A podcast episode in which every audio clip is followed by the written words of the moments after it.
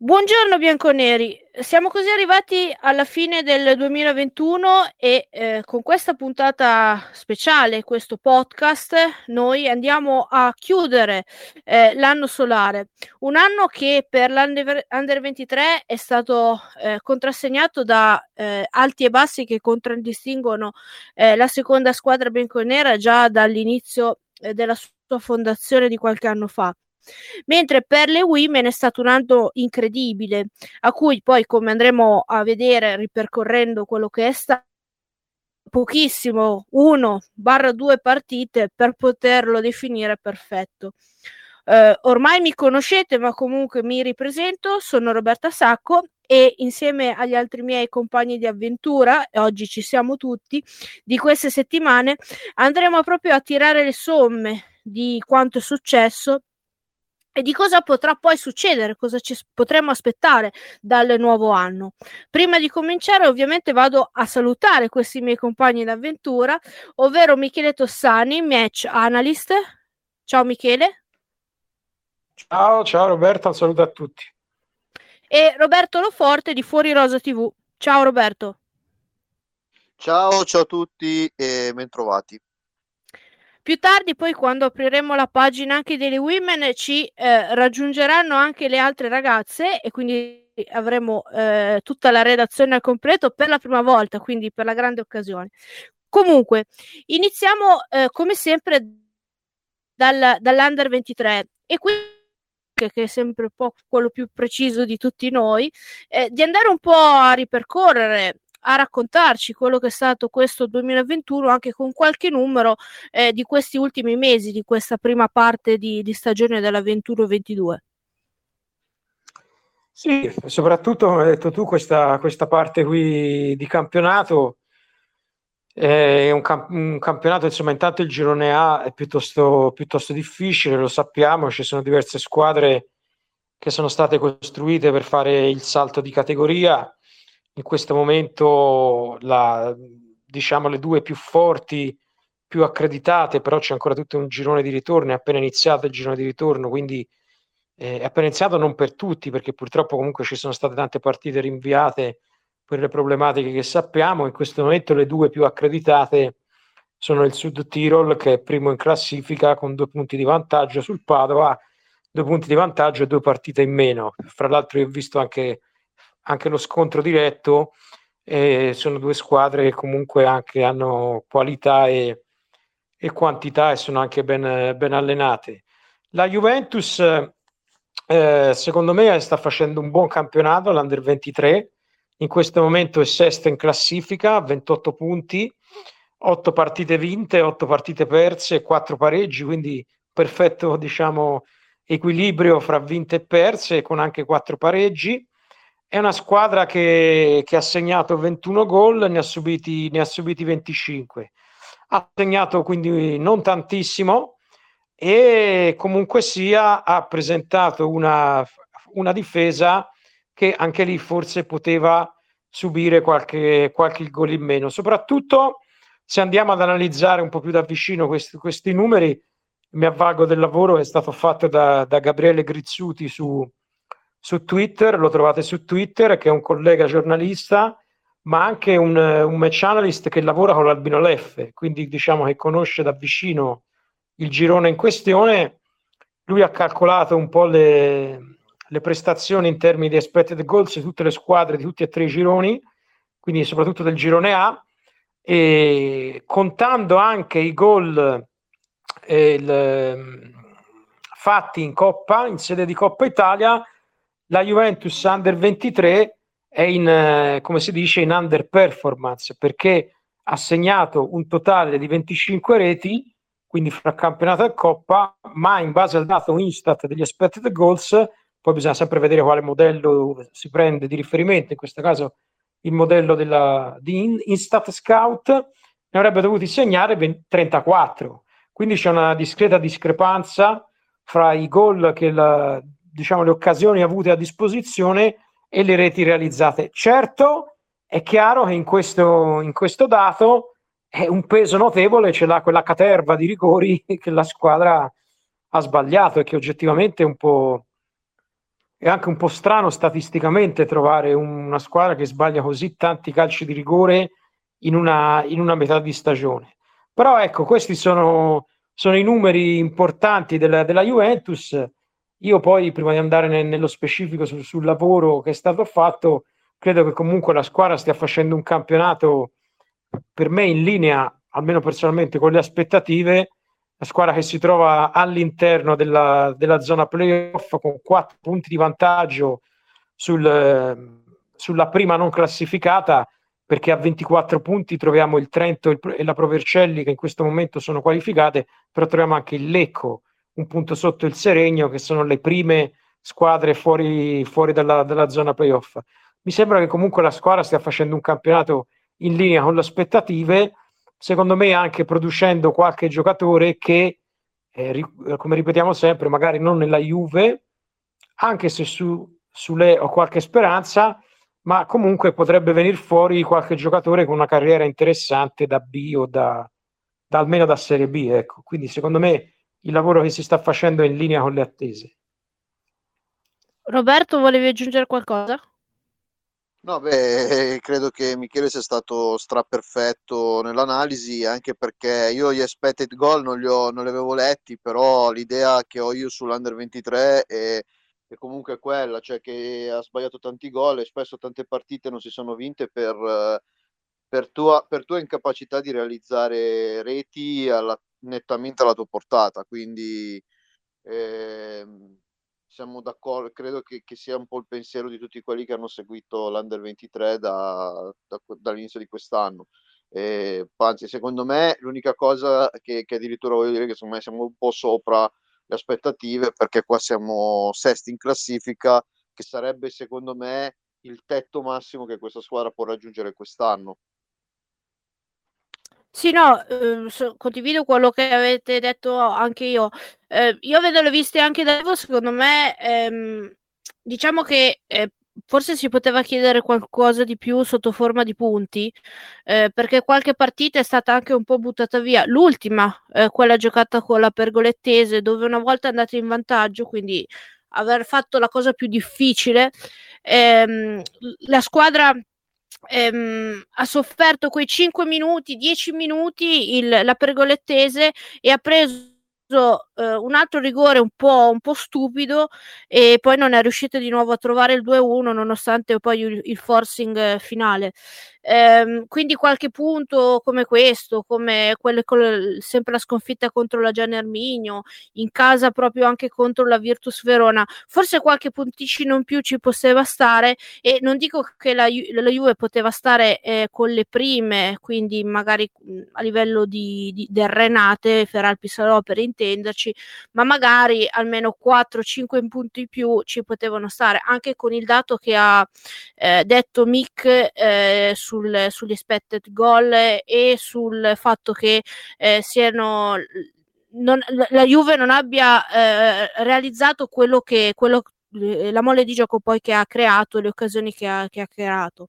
Eh, da, mettendo da parte questo, quello che poi è stato il campo, comunque non possiamo ehm, non valutare almeno person- personalmente come positivo il lavoro fatto di, da Zauli, un lavoro che abbiamo detto eh, già più volte Roberto, per la prima volta eh, è un lavoro continuativo, no? Dall'Under 19, secondo anno, se non sbaglio, nell'Under 23, e quindi un lavoro che può, che permette ai ragazzi che conoscono già bene l'allenatore ehm, di togliersi, tra virgolette, il problema di doversi adeguare a un nuovo mister già in una categoria e, a, e nel salto del professionismo che già di problemi causano ehm, di per sé, giusto?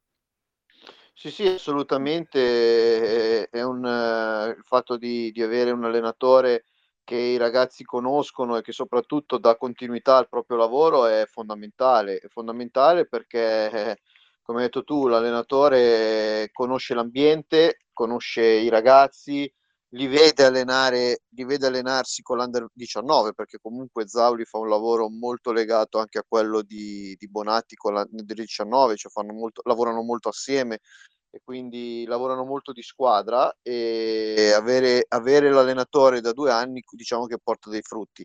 Secondo me Zauli sta facendo un lavoro eccezionale perché sta facendo crescere a livello proprio carismatico molti giocatori e questa cosa non è da sottovalutare perché viene sempre preso un po' non, viene citato poche volte, però ad esempio si vedono dei ragazzi che quando poi vanno a giocare con la primavera, tipo Miretti e Sule, che sono andati a giocare la Youth League, si vede proprio la differenza tra giocatori eh, col carisma migliorato e quelli ancora da migliorare. Questa cosa già fa molto, la personalità del giocatore fa tantissimo nel calcio, soprattutto a questi livelli, e ha aiutato alcuni giocatori a crescere bene, faccio un esempio, quello che secondo me ha fatto la crescita più esponenziale è Sekulov, che l'anno scorso comunque fece bene in primavera, ma non bene come sta facendo quest'anno con l'Under 23, cioè sta facendo veramente un campionato pazzesco. Quindi credo che, che a Zauli si possa veramente imputare ben poco, ma bisogna solo, secondo me, fare i complimenti perché sta facendo veramente un ottimo lavoro. Poi si può migliorare chiaramente come hai detto tu perché bisogna migliorare in fase di punti e portare a casa molte più partite, ma credo che Zauli veramente eh, stia facendo un lavoro prezioso con questi ragazzi, eh, spronandoli, puntando molto su di loro, puntando molto su alcuni che sa che possono diventare ottimi giocatori e i risultati poi si sono visti. Mick, consideri Zauli eh, uno diciamo dei primi 4-5 allenatori di questa Serie C? Anche per il lavoro difficile che sta facendo, è unico perché è l'unica seconda squadra che abbiamo in Italia. Ma sì, direi di sì, per tutte le ragioni che avete detto voi. Eh, è stato eh, avvantaggiato, ma questo è stato un merito della società per, dal fatto di poter eh, dare continuità al progetto tecnico.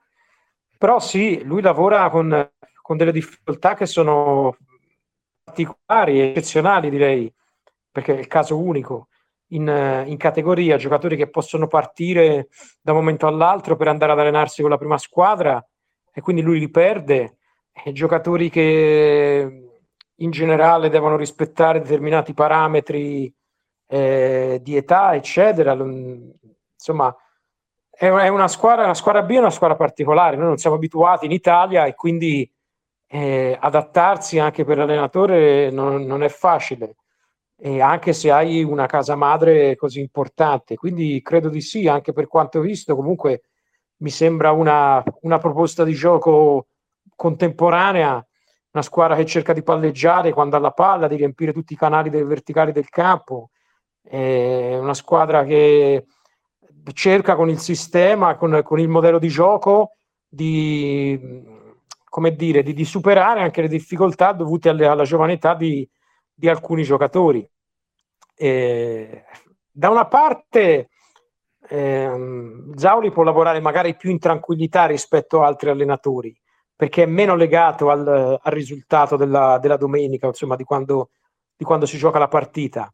E quindi magari due o tre sconfitte di seguito le può sopportare, mentre magari in un'altra piazza con due o tre sconfitte viene esonerato però è anche vero che sei sempre alla Juventus e comunque sia alla fine eh, comp- la differenza fra vincere e perdere è importante al di là della, della costruzione dei, dei, giocatori. E quindi direi sì che sicuramente fra i primi 4 o 5 allenatori della, della categoria o perlomeno cioè se non si vuole dare delle, delle sentenze assolute fra i primi 4 o 5 fra, per quello che si è visto in questa prima parte di stagione sicuramente non era in scaletta, quindi eh, ve lo dico già.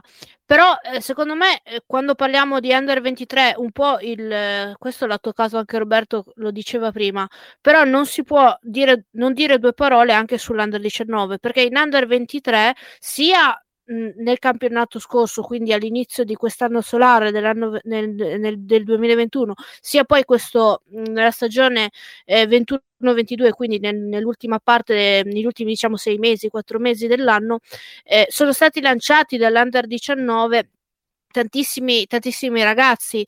E mh, quindi è una, è una, squadra che va a stretto contatto con l'Under 23 ancora di più poi considerato il fatto che in Youth League eh, scendono anche, alcu- anche, alcuni ragazzi dell'Under 23 proprio per rimpolpare ehm, la, spedizione, la spedizione europea.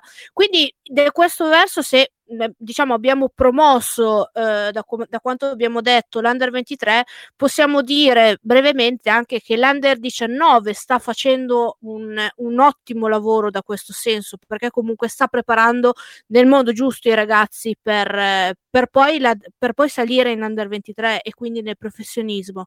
Vorrei il parere di entrambi, magari Mick un po' più tecnico e ehm, invece eh, un po' più di quello che ha visto, no? di, visto che ah, praticamente vedi tutte le partite. Roby, comincia tu, magari poi okay. dopo il mic. Comincio io. Eh, allora, io ti dico la verità, sì, e aggiungo una cosa molto importante. La Juventus ha fatto una scelta molto, molto, molto rischiosa, ma eh, molto anche posso dire, molto ambiziosa, cioè quella di giocare il campionato primavera con tanti ragazzi se, a sotto età o comunque al limite dell'ingresso del campionato primavera. Non, fu- non ci sono più fuori quota, non ci sono più giocatori ehm, che, hanno qualche, che hanno l'anno in più, che comunque è possibile, ma la Juve ha, gioca praticamente sempre con la, la formazione più giovane del campionato primavera. Questo la porta a, a volte veramente ad essere eh, in campo con eh, una somma di anni superiore agli 11 anni di differenza come minimo agli avversari, perché veramente fa un lavoro pazzesco. Questo porta la, la Juve Under 19 a, oltre a essere più giovane, ad, essere, ad avere i giocatori più giovani in Under 23. Nonostante questo, sto vedendo comunque, come abbiamo detto prima, una squadra ben preparata sotto il profilo, sotto il profilo carismatico, sotto il profilo della, del palleggio, della, della, proposta di gioco e quindi veramente sto vedendo un under 19 eh, che secondo me in campionato proprio per la giovane età ha raccolto meno di quello che meritava perché secondo me quest'anno l'under 19 ha qualche punto in meno proprio dovuta all'esperienza di età a differenza con squadre che hanno giocatori che hanno anche quattro anni in più della, dei tuoi.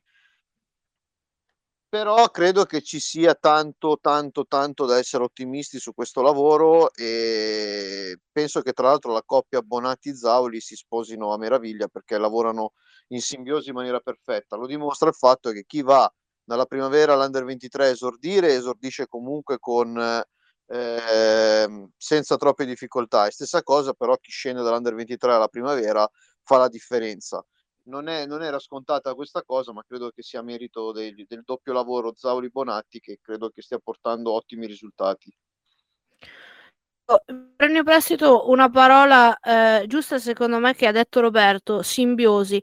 Probabilmente anche negli al- dagli altri anni non c'è mai stata una simbiosi così forte tra proprio l'Under 23 e l'Under 19. Sì, sì, è una cosa che sta migliorando di anno in anno e penso che comunque Bonatti e Zauli ce l'abbiano proprio, gli venga quasi naturale, si trovino molto bene anche perché il loro modo di giocare più o meno è simile, quindi eh, hanno una proposta di gioco abbastanza simile. È chiaro che eh, per Zauli è un pochino più difficile avere quella proposta di gioco in quanto in Serie C ci sono dei campi che veramente lasciano il tempo che trovano, mentre il campionato primavera paradossalmente ha campi molto più belli e curati. E, e quindi credo che quest'anno sia cresciuta ancora di più questa simbiosi. Eh, è una cosa che va, ripeto, da, che è in crescita da un po' di anni, da quando è nata l'Under 23, ma quest'anno in particolar modo credo che si sia rafforzata. Mick,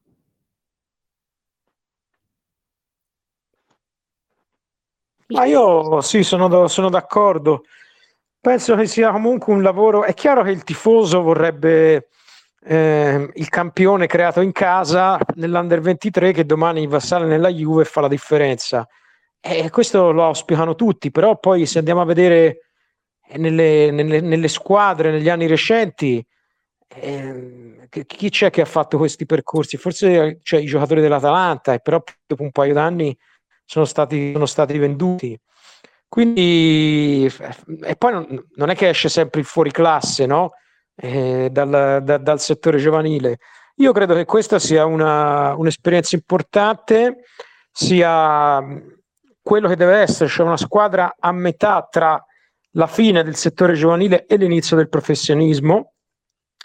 e, e che possa creare, ripeto, dei, dei giocatori non so quanti finiranno alla Juve, se ne finirà qualcuno, però insomma dei giocatori che poi andranno a irrorare il calcio italiano, spero a un, a un, buon, a un buon, livello, perché comunque sia sono giocatori che, come ha detto Roberto, cioè fanno esperienza, i campi non sono proprio effettivamente quelli della primavera, sono meglio spesso, eh, però eh, il clima, l'ambiente che c'è non, non è paragonabile nemmeno il livello a quello della primavera, è superiore e quindi sono giocatori che fanno già es- una certa esperienza di cosa voglia dire stare in, in prima squadra. Quindi io penso che comunque, cioè sono, sono, in linea con quanto ha detto Roberto e con quanto insomma si stava, si stava discutendo. Diciamo che eh, più passa il tempo anche e più si dimostra vincente questa scelta de- della Juve di puntare eh, sul progetto dell'Under 23, sperando sempre che qualche altra squadra italiana, eh, penso magari all'Inter o all'Atalanta, alla Roma, eh, possa seguire questo percorso eh, intrapreso della, della, Juve e non rimanga il nostro progetto eh, unico, proprio per il bene del calcio italiano e no, non solo diciamo della, della Juve, anche perché come stiamo vedendo comunque qualcosa stiamo iniziando eh, a raccogliere. Allora, siamo quindi, abbiamo parlato eh, in generale di, di quest'anno, di que- soprattutto dell'ultima parte del 2021 di questa stagione, di Zauri. E in quest- adesso è arrivato il momento un po' di parlare dei singoli ehm, di, questa, di questa stagione. Eh, quindi io l'ho intitolato questo punto del podcast promossi e bocciati. Facciamo così, ognuno di noi dice un giocatore che secondo lui è, sta- è, sta- è promosso e uno da, da bocciare e poi eh, ne discutiamo. Comincio io per par condicio. eh, secondo me, eh, ed è qua abbastanza facile, ne parlavamo l'altra volta con Roberto, uno dei giocatori che si è più messo in mostra e che secondo me merita un po' la palma di quello eh, del percorso anche che ha fatto poi eh, tutta la trafila fino ad arrivare appunto all'Under 23 e anche esordire in prima squadra è Miretti. Miretti forse è uno di quei giocatori che può puntare magari ehm, ad arrivare nella prima squadra bianconera magari dopo qualche passaggio in prestito tra la B e forse la, e, e la Serie A eventualmente. Eh, mentre per Bocciati eh, sarà che tutte le volte che lo vedo commette qualche errore e ehm, non mi ispira molto fiducia, eh, metto Stramaccioni, difensore centrale, eh, che proprio anche nell'ultima partita ha causato l'ennesimo rigore che ha portato al pareggio della Pergolettese. Ehm, deve migliorare tanto, spero proprio anche per il ragazzo, perché appunto la fase difensiva e poi sembra quella un, un, un po' più critica proprio per, per l'Under 23.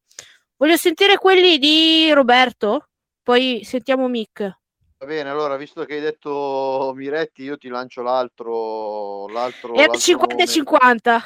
Esatto, secondo me so, sono, i due, sono i due che hanno fatto, secondo me, meglio e che si stanno prendendo maggiori soddisfazioni e quindi dico Sule perché è vero che era scontato, però penso che stia facendo molto bene e insieme a Miretti siano i due più pronti per fare un salto di categoria importante. E poi sul peggiore, peggiore in realtà io cioè, ne, ho, ne avevo anch'io, non, non sono non avrei messo Stramaccioni tra i peggiori io personalmente perché penso invece che avrei messo, avrei messo più attaccanti. Infatti, uno che ti dico io è Pecorino, che ancora non è riuscito a esprimere il suo potenziale, perché è un giocatore che di potenziale ne ha tanto, ma tra infortuni e, e, e cose varie non è ancora riuscito a mettersi in mostra. Ed è un peccato perché, ripeto, è un giocatore veramente valido e che a Catania ha fatto benissimo, potrebbe veramente esplodere da un momento all'altro. Mi auguro che il 2022 sia un po' il suo anno. Michele. Ma guarda, eh, fra i promossi io metterei Sule e, e Sehulov. E, mh, mm, fra i bocciati nessuno, dai via, cioè nel senso comunque sia, se mai Siamo rimandate... Ma... Sei buono, sì. sei un insegnante, sei troppo buono. Eh, infatti, no, no, rimandiamo, rimand- semmai rimandiamo, rimandiamo... Rimandati, dai. Come avete, come avete detto voi, comunque Pecorino, Stramaccioni, comunque qualche altro giocatore, magari aspettiamo fine anno e poi, e poi vediamo. Però ecco, mi premeva, a parte sulle, sottolineare anche la stagione che sta facendo Sekulov, che secondo me è una stagione, una stagione importante, ha già fatto anche quattro gol e quindi secondo me sono giocatori da, da attenzionare anche per, per la prossima estate. Sì, noi abbiamo i nomi sono quelli. Eh, io personalmente aggiungerei eh, come diciamo eh, nota di merito eh, altri giocatori che mi, almeno a me hanno impressionato soprattutto in queste ultime settimane come Leo, il terzino, il terzino destro svizzero mi sembra che sia, eh, Leone, eh, a che è stato per tante partite anche decisivo con i suoi gol e con i suoi assist. Comunque, come dicevamo prima, ci sono parecchi giocatori dell'Under 23 che sono eh, anche lì lì pronti per esplodere e farsi anche vedere ehm, come è stato per Sole, no? Per, per, far, per far rubare un po' più l'occhio, giusto ragazzi? Giusto, giusto, aggiungo Palumbo io che ci tengo. Ah, è, un bel calcio quel ragazzo. Tra l'altro, l'ultima partita eh. ha preso anche una bella traversa che sta tremando ancora in questo momento. Allora, quindi abbiamo parlato anche dei singoli. A questo punto rimane l'ultimo punto nel, nel programma della mia scaletta che è, è titola Prospettive per il 2022. Um, ehm, io non so voi, ma com- anche con quello che eh, oggi in questo podcast, direi che confermare alla fine di maggio, all'inizio di maggio, quando finirà la stagione regolare, questo posto e quindi fare magari uno, si spera anche più turni dei playoff, eh, possa essere un obiettivo eh, reale eh, da raggiungere per questa squadra. Se poi arrivasse qualcosa di più, considerando anche che eh, la Juve è uscita dalla Coppa Italia, tanto meglio. Sì, sì, sì, sì, assolutamente, ma già, ripeto, già le, l'importante secondo me è entrare in posizioni di sesto, settimo posto, penso che l'obiettivo debba essere questo, anche perché eh, do- noi due anni che arriviamo decimi, eh, quindi dobbiamo assolutamente eh, qualif- qualificarci ai playoff, dobbiamo assolutamente qualificarci ai playoff, ma soprattutto farlo anche con qualche posizione in più avanti in modo da avere un sorteggio almeno il fattore campo e il fattore pareggio che nei playoff è fondamentale. Esatto, quindi non avere l'obbligo di vincere, ma potersi permettere anche un pareggio, almeno nei primi turni per andare avanti. Lo spiegheremo meglio, ve lo spiegherò meglio poi strada facendo quando ci avvicineremo, avvicineremo ai playoff e lì ci sarà proprio da farsi vedere il mal di testa, che Roberto ha già solo a pensarci. Sì, sì. Michele? Invece cosa ti aspetti tu da questo eh, 2022 per l'Under 23? Ma intanto di, di fare una, una, buona partita a Trieste che non sarà facile eh, con la Triestina, quindi alla ripresa del, del campionato. E poi anch'io una qualificazione ai playoff non di rincalzo, quindi non da decimo o nono, ma da qualcosa di più anche sesto come ora, eh, di andare un po' avanti nei playoff, non, non dico vincerli perché ci sono talmente tanti fattori che insomma, però insomma di andare, poi ci sono tante squadre oggettivamente più attrezzate in, nei vari gironi, però di andare un po', un po avanti e soprattutto di, di, svezzare i giocatori. Ecco, a me preme soprattutto quello perché credo che al di là del risultato, cioè il risultato deve essere con l'Under 23, almeno per me, figlio del miglioramento dei giocatori. Cioè, deve, deve essere questo, cioè non, non, il fine ultimo, ma il frutto della, del miglioramento dei, dei, singoli che poi possa permettere alla, alla società Juventus di avere dei giocatori di valore da poter chiamare alla casa base oppure da poter, da poter scambiare con un certo livello. Insomma, io auspico che questi facciano tutti una, buona, una buonissima carriera ovunque andranno a giocare e, e, quindi spero che i risultati siano frutto del miglioramento dei, dei singoli e quindi c'è ancora mezzo campionato per migliorare ulteriormente. Quindi per fare un trade union tra che è stato che sarà possiamo dire che la parola d'ordine è praticamente crescita.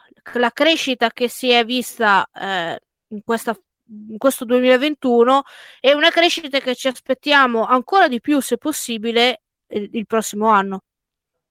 Eh, per me sì, per me sì. sì anche, per me. anche per me credo che sia il motivo per cui sia nata l'Under 23 in maniera principale sia proprio questo, quindi assolutamente sì. Perfetto. Allora, ehm, abbiamo mezz'ora, abbiamo fatto una bella chiacchierata di mezz'ora con l'Under 23. Eh, adesso voltiamo pagina e eh, facciamo la stessa cosa che abbiamo fatto prima, invece eh, aprendo il me- meraviglioso mondo e qui ci sarà davvero da, da, divertirsi perché sarà difficile trovare soprattutto delle bocciate. Eh, auguri a tutti noi per le, per le women. Allora, apriamo quindi questo, eh, diciamo, meraviglioso mondo non solo delle women, ma anche del calcio femminile in generale. Perché prima di eh, addentrarci, dettagliarci di quello che è stato questo 2021 eh, per eh, le bianconere, eh, direi di fare un po' una panoramica di quello che è stato eh, quest'anno per il calcio femminile eh, internazionale, perché sono successe tantissime cose. Ehm, sia positive che negative.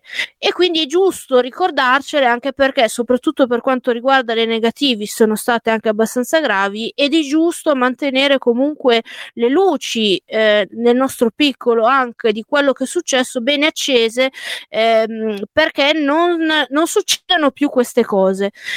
Giusto? E ce ne parlerà Lalla sì, allora ehm, è stato un anno sicuramente particolare perché è stato un anno di pandemia, di intermittenza in pratica, perché abbiamo visto troppe volte tornare alla normalità, poi far passi indietro e quant'altro e questa cosa ha ovviamente colpito anche il calcio femminile. Io partirei, come giustamente dicevi tu, da alcune luci che vanno tenute accese, perché durante quest'anno sono stati eh, aperti degli armadi della vergogna, direi, e sono legati praticamente a tutte le questioni delle, delle molestie e delle violenze subite all'interno di contesti sportivi. E è successo in America, negli Stati Uniti, è successo in Spagna, è successo in Venezuela. Eh, ed è una cosa che purtroppo ai noi. Eh, succede un po' ovunque e ci sono giocatrici, atlete, atleti anche e addetti ai lavori che probabilmente vivono e convivono con queste situazioni e ancora non hanno il coraggio di, di denunciare. Quindi il fatto che si sia, che sia iniziato ecco, questo percorso perché poi si sa una cosa tira l'altra, quindi magari si trova il coraggio nell'azione di una, di una compagna o di un compagno e si va, si va, a denunciare. Questo è stato importante quest'anno proprio per questo motivo qua perché molte calciatrici ci hanno messo la faccia e eh, hanno praticamente fatto sentire la, la, la loro voce. Eh, non ci addentriamo molto perché ci vorrebbe una, una, una, puntata esclusivamente per questo, però per il 2022 non è una, eh, come si dice, un, un, proposito, è un obbligo dobbiamo, a cui dobbiamo praticamente tutti quanti cercare di adempiere, che è quello di guardarci intorno e dare spazio e voce a queste storie affinché si possa si, si arrivi poi a non doverne raccontare più.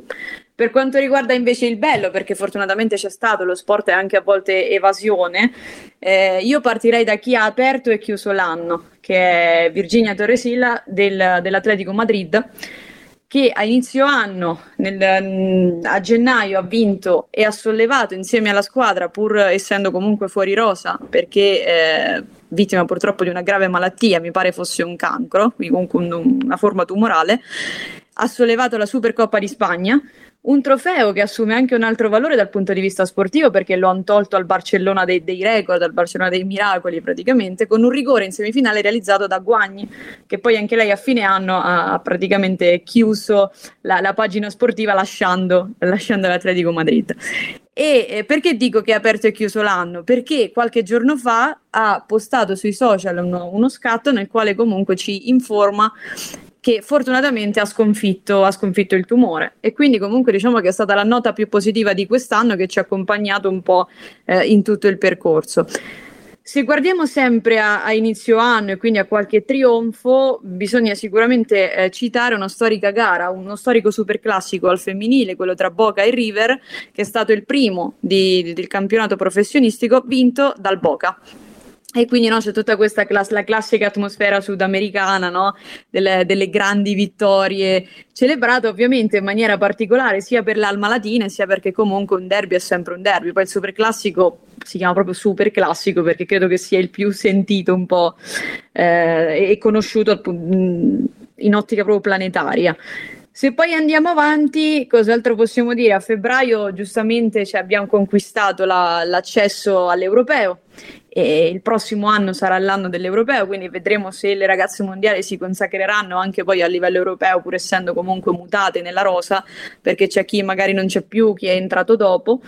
E, e, poi andando avanti, che cosa possiamo ricordare? Possiamo ricordare un po' la, la, parabola del Chelsea che è andato piano piano, non dico spegnendosi perché ha ottenuto risultati grandissimi, però è passato dalla semifinale, dalla finale di Champions al dominio in patria, eh, conclusosi con la vittoria della, della FA Cup a Wembley contro l'Arsenal a dicembre e poi praticamente l'uscita eh, dal girone di Champions che a noi eh, insomma ha, fatto, ha, ha, aperto la strada ecco invece e, ehm, cos'altro citare? Un'altra che forse eh, esce un po' fuori dall'ambito sportivo in generale è la presenza di, di Girelli a Sanremo, che ha rappresentato non solo la Juventus ma il movimento intero eh, in quello che è l'evento nazionale popolare per eccellenza e quindi comunque è stato un altro gradino, perché comunque eh, per quanto ad oggi si vogliano un po' ehm, si voglia un po' togliere la magia a certe conquiste perché sembra tutto dovuto quando vengono eh, ospitati alcuni personaggi in tv si è visto proprio ecco, questa voglia di voler eh, cercare dello spazio di ottenerlo più che, che, di, che di farselo dare ecco e ehm, poi ovviamente che cos'altro possiamo dire del, del calcio estero? Eh, sono successi a livello di campionato eh, probabilmente ci sono state le più grandi rivoluzioni, se così vogliamo chiamarle, chiamiamola rivoluzione francese prendendo in prestito un po' l'allone storico, perché per la prima volta il Lione non si è eh, laureato campione di Francia, dopo non mi ricordo neanche più quanti anni, ma tantissimi. 14. E, esatto, esatto, quindi parliamo di oltre 10 anni, siamo a 14, con il PSG che eh, al suo cinquantesimo anno di età è, ha vinto il campionato francese e tra l'altro ha fatto una specie di doppietta eliminando poi il Lione anche, eh, anche dalla Champions. E sono uscite di scena moltissime protagoniste d'eccellenza, pensiamo a Farah Williams, pensiamo a Carly Lloyd, pensiamo alla nostra Ilaria Mauro. E questo significa che sta avvenendo uh, a Formiga, che ho dimenticato probabilmente la più iconica di tutte, di tutte quelle che ho citato, sono tutti personaggi che hanno contribuito a creare eh, quello che è potenzialmente un universo assurdo come quello del, del calcio femminile, assurdo ovviamente in senso, in senso buono. E, e, quindi questo ci dimostra un po' che il 2021, come sarà il 2022, è un po' un anno di ricambio generazionale, lo vediamo anche in piccolo in Italia, ma comunque avviene eh, avviene in maniera più, più ampia.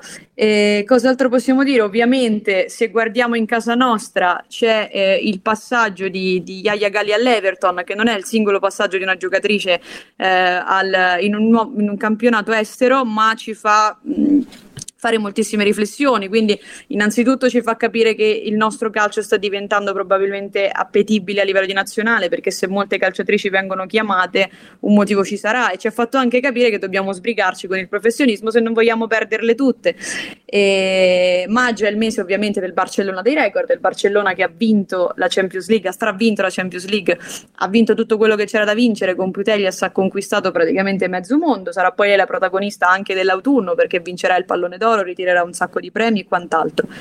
Eh, in Italia a vincere, eh, diciamo a, a, cambiare un po' eh, le carte in tavola del dominio della Juventus c'è la Coppa Italia della Roma, che è il primo trofeo che la, che la, Roma ha vinto e come l'Atletico Madrid con il Barcellona è stata l'unica squadra a togliere alla Juventus il trofeo casalingo, vincendola, mh, eliminandola nelle semifinali. Poi andando avanti abbiamo il Bayern che vince il campionato, che vince la Bundes, cosa che non succedeva da un po', perché comunque lì il dominio è quello delle nostre eh, avversarie del, del Wolfsburg. E per non annoiare troppo, siamo quasi arrivati all'autunno. Ovviamente settembre invece è un altro mese di, di riflessione eh, è il mese della questione afghana e quindi lì c'è anche il, il, documentario che è uscito di Nadim che racconta la sua esperienza, ci sono le ragazze di, di Herat che sono state ospitate a Coverciano dalla nostra nazionale. E lì c'è anche un altro tipo di riflessione perché eh, come diciamo sempre nel calcio femminile c'è molto più spazio rispetto a quel che si dà nel maschile in questo momento storico alle questioni sociali e alle questioni culturali. E quindi tutto l'impegno che poi si è avuto per salvare eh, le squadre femminili che sono come molta, gran parte della popolazione purtroppo in un contesto come quello afghano, ma sono una parte di deboli, sono una parte di eh, minoranza che eh, appunto attraverso l'intervento anche di eh, anche l'intervento italiano siamo riusciti a, a non dico a salvare completamente, ma comunque a tirar fuori molte persone da quel tipo di, di contesto. Eh, è anche l'anno di, di, record televisivi, ad esempio c'è Everton City che è stata la gara più vista, non ci sono mai stati così tanti telespettatori. Eh, la Serie A è sbarcata anche su piattaforme estere, quindi non è vista più solo in Italia. Eh, l'avvento di Dazon che ha reso la Champions visibile a tutti non è una cosa eh, da poco perché chi seguiva pure prima sa che era difficilissimo guardare una gara di Champions League, era difficilissimo anche perché veniva magari giocata ad orari impensabili impensabili eh, in mezzo alla settimana, magari non so, alle, alle 3 di pomeriggio, non è così semplice poter seguire una partita, c'è chi studia, c'è chi lavora. E quindi ecco, Dazon ha fatto un ottimo lavoro in questo senso. E abbiamo già parlato di quelli che sono stati i ritiri. E la chiusura, diciamo che è una chiusura ehm, che fa ben sperare perché è stato il ritorno, cioè il ritorno di, Hegerberg, di Hegerberg, di Ada Hegerberg, che fa ben sperare ovviamente per tutto il movimento. Eh, se parliamo da tifosi, no, perché comunque un conto è affrontare un Lione con lei e un conto è affrontarlo senza, però ovviamente dal punto di vista sportivo, dal punto di vista umano ci mancherebbe altro, è un grandissimo ritorno di una delle calciatrici più forti del mondo, eh, che purtroppo è stata fuori per infortunio, ma altrimenti avrebbe duellato tranquillamente, secondo me, con Putellas per aggiudicarsi, per aggiudicarsi il pallone d'oro. E novembre e dicembre sono i nostri mesi perché abbiamo fatto l'impresa in Champions League, ma ne parleremo dopo. E il Chelsea ha chiuso un po' un anno alla fine un po' con l'amaro in bocca perché ha fatto grandissime cose, è arrivato in finale di Champions, come ho detto prima, ha vinto l'FA Cup, poi si è ritrovato fuori dalla Champions League e sta cercando di, di dire la sua nella lotta in campionato, ma l'Arsenal pare, pare in vantaggio. E non so, probabilmente a livello di mercato si chiude con Alex Morgan che firma per il San, il, per il San Diego e, e, a conti fatti è stato un anno abbastanza strano, però ci ha, portato, ci ha portato delle storie veramente belle da raccontare, come quella del Dortmund che non ho citato, che è una realtà particolare, nata eh, con, um, grazie al confronto con i tifosi, no? una squadra che è partita dalle più basse serie del campionato tedesco femminile, dei campionati tedeschi femminili e ha fatto 3.000 persone tipo alla prima partita, quindi una roba, una roba assurda. E d'altronde comunque il Dortmund è quello del muro giallo e questa cosa non stupisce, pare sia, non, non abbia confini, sia maschile che femminile. Quindi ecco, questo è stato un anno eh, molto particolare, secondo me è una premessa per un anno che sarà ancora più particolare, considerando poi che ci sono le competizioni, le competizioni nazionali, quindi si giocherà all'europeo, cioè le qualificazioni eh, e quant'altro, insomma. Sì, diciamo che è stato un, racco- una- un, anno ricchissimo, come tu ci hai perfettamente raccontato. Ovviamente, eh, forse te lo sei un po' perso, l'estate è, è stato i mesi, soprattutto agosto, delle Olimpiadi. Ah, le Olimpiadi, sì, l'ho, l'ho eh, dimenticata. Eh, che, ha visto, che, ha visto, la caduta degli dei delle, delle, delle americane per mano eh, del Canada che è ancora per peggio. mano del Canada. E anche nel Canada c'è una bella storia perché è la prima atleta trans dichiarata Queen eh, oro olimpico ed è la stessa squadra da cui eh, arriverà Giulia Grosso il nostro nuovo acquisto. Quindi tutte sì. storie che si intrecciano. Avevo ed è meraviglioso. l'Olimpiade nella foga di dire tutto. No però sì hai ragione quella è un'altra bella storia ma anche poi per le squadre che si sono affrontate, perché c'era la Svezia oltre agli Stati Uniti, ma l'Olanda. È stata un po' diciamo una vetrina particolare, no? Quindi anche sì. quella è stata parte del 2021. Sì, per, Senza quello non sarebbe stato uguale. Per noi europei per noi europei è stato un po' incasinato seguirle più che altro vista l'ora eh, giapponese, però sono state veramente delle belle partite, di, tutte di altissimo livello e eh, ci sono state anche partite ehm, della, di squadre anche africane che erano presenti, eh, che, dove si è potuto vedere anche la crescita delle squadre di secondo o terzo piano rispetto esatto. alle, alle, prime. E quindi questo è. loro, lo Zambia, se non erro, ha. Esatto ce l'abbiamo solo noi BB. Loro hanno Barbara Banda che si firma con BB, che è il corrispettivo della nostra BB praticamente. L'originale però è la nostra. Sì, che, che, ne dicano i francesi, con tutto il rispetto per Brigitte Bardot, ma è la nostra l'originale. Mm. Poi eh, ti chiudo solo questo perché poi sì. mh, mm, mi dà la possibilità anche di passare a parlare di, più dettagliatamente della Juve. Eh, è anche un po' stato l'anno delle battaglie sociali, quello che abbiamo visto, eh, la campagna che ha fatto la Juve eh, per la figlia di Lina Urtig, Elisa sì. Urtig, che è nata quest'anno, e mh, mm, anche la, la, la, la bellezza del, di come hanno raccontato la, loro storia, loro, mh, mm, il fatto di aver vissuto la maternità alla luce del del sole, una coppia omosessuale, una, sì, esatto. una norm- ecco la normalità, la, la parola eh, giusta. Sì, a livello di, di comunicazione la Juventus sta facendo un grande lavoro sta facendo un grande lavoro, purtroppo è caduta in un piccolo errore, anche lì ci sarebbe molto da parlare con la questione, se vi ricordate, legata a Salvai, no? i cinesini. Sì, Però in generale sta facendo veramente un grande lavoro, eh, legato a questa questione qui, come dicevi benissimo tu, eh, legata alla questione del razzismo, perché sta portando avanti numerosi progetti a, sia a livello mediatico che nelle scuole. Quindi anche per questo io credo, e tra l'altro mh, sembra retorico, ma non lo è, secondo me è un risultato molto più importante di quello ottenuto in campo. Perché perché io sono molto fiera di, di, di poterti fare con una squadra che fa questo tipo di cose. Non è l'unica, perché ovviamente lo fanno in tantissimi, apprezzo moltissimo tutte, però insomma è bello vedere che eh, un, una squadra che segui da quando sei bambina, insomma, abbia preso, si sia messa avanti, ecco, ci abbia messo la faccia e abbia detto ok, adesso eh, facciamo le cose come, come vanno fatte. Quindi credo poi al di là di errori che si possono sempre migliorare, che stia lavorando molto bene a livello comunicativo. Sì, diciamo che questo eh, finalmente questo eh, muro di indifferenza e anche aggiungerei di omertà sta un, lentamente ma inesorabilmente traballando e speriamo che prima o poi venga distrutto e che tutto ehm, venga poi visto come normale e ce lo auguriamo sempre perché così è poi alla fine. Quello che conta eh, è quello che vediamo in campo le, le vite personali che siano giocatori, giocatrici o cose del genere, ci devono interessare secondariamente la vita e la loro, quindi a noi non ci deve... Quello, quello noi dobbiamo utilizzare solo il rispetto, quel che possiamo giudicare, tra virgolette, la prestazione, sia lì a discutere tecnicamente, tatticamente quello che succede. Poi per il esatto. resto, ovviamente, oltre alla contentezza se, se sono eh, tranquilli e sereni, non, non, non abbiamo voce in capitolo ed è giusto che sia così.